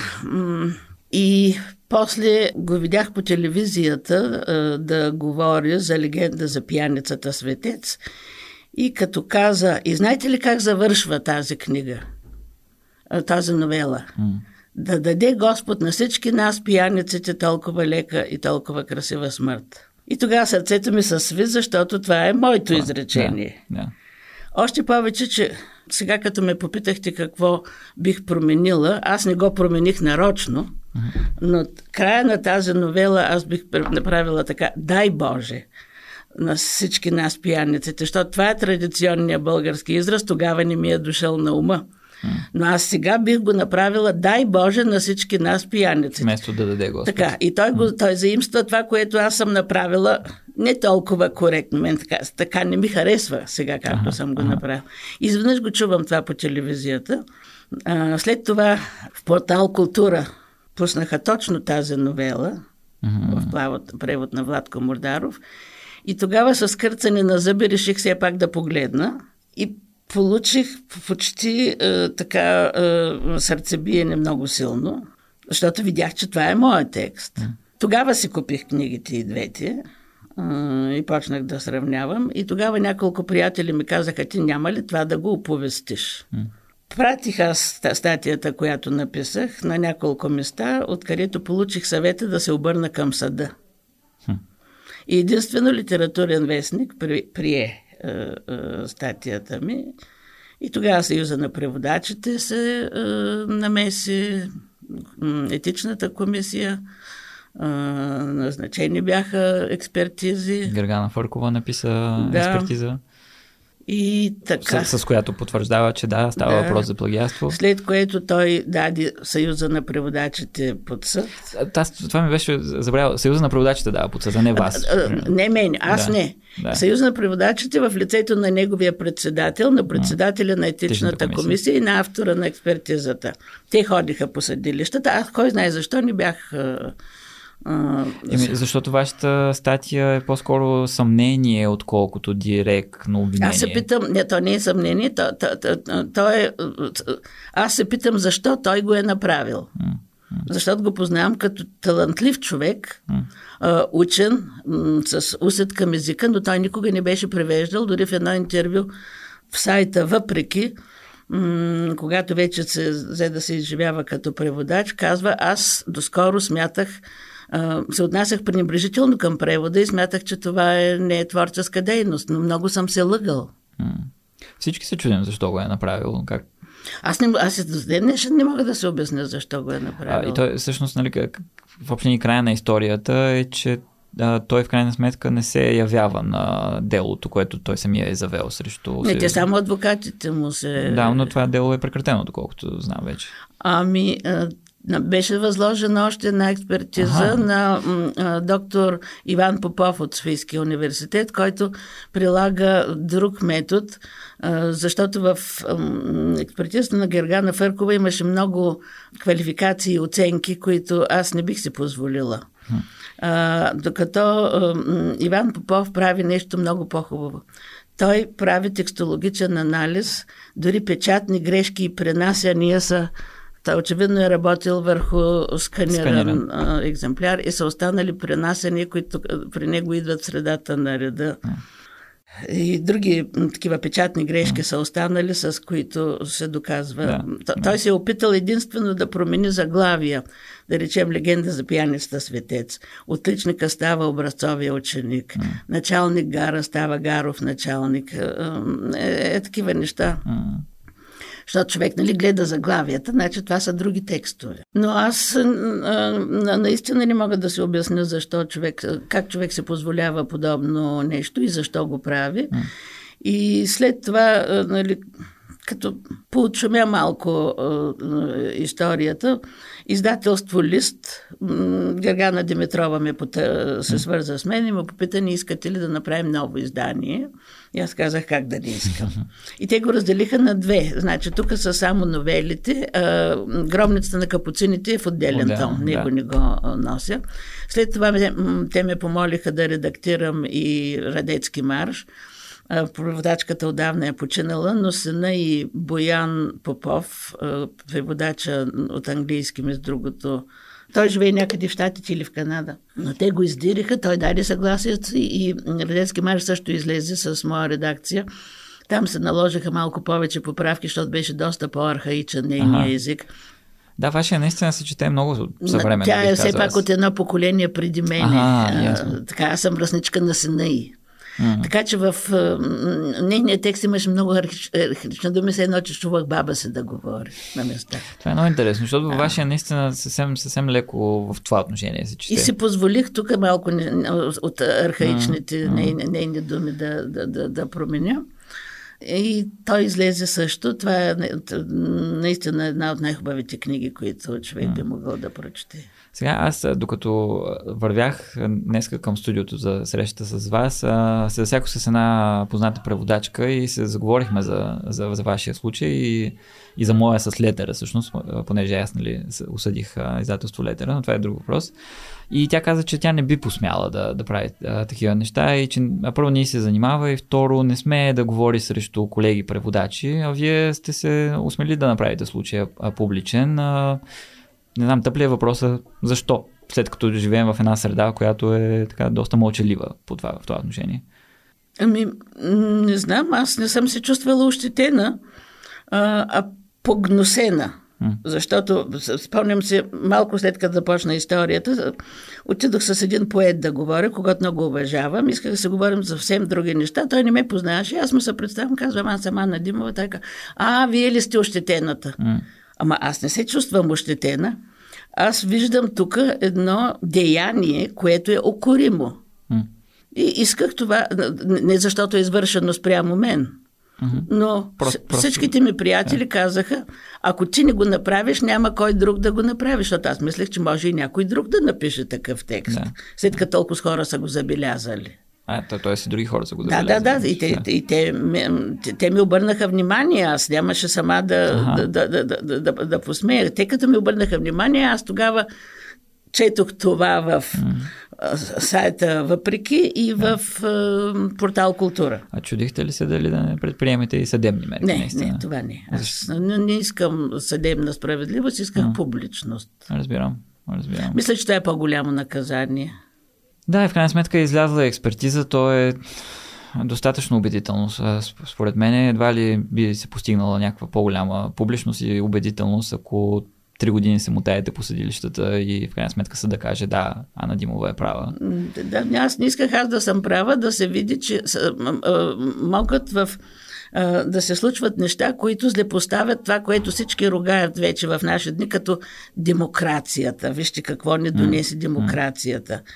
Имаше един израз в Гедирето, след като падна Берлинската стена. Ние искахме справедливост, а те ни дадоха правова държава така справедливост или правова държава, правила има, които трябва да се спазват. За това го направих. И ми беше много чоглаво, защото аз виждах, че съм загубила един приятел. Аз напълно, напълно ви подкрепям в това. Скоро а, си комуникирах по имейл с една преводачка, която каза, че някакво издателство си е позволило да преиздаде нейн превод без изобщо да се свързва. И тя използва точно думите аз, аз проявих благородство и реших да не ги съдя или да ни, да не Това не е благородство. И аз не смятам, че това е благородство. Това не е благородство. Да, да. И а, ви се възхищавам, че сте, че сте предприели мерки, за да излезе това а, публично, защото действително това не става въпрос за, за вас или не става въпрос дори за Владко Мордаров, става въпрос за това, че а, трябва да полагаме усилия средата ни да е възможно най-чиста, доколкото е. Да, такива неща не бива да се случват. И не бива да се подминават, да. когато се случат. Добре, и накрая препоръчайте ми свои любими преводи от каквито и да са езици.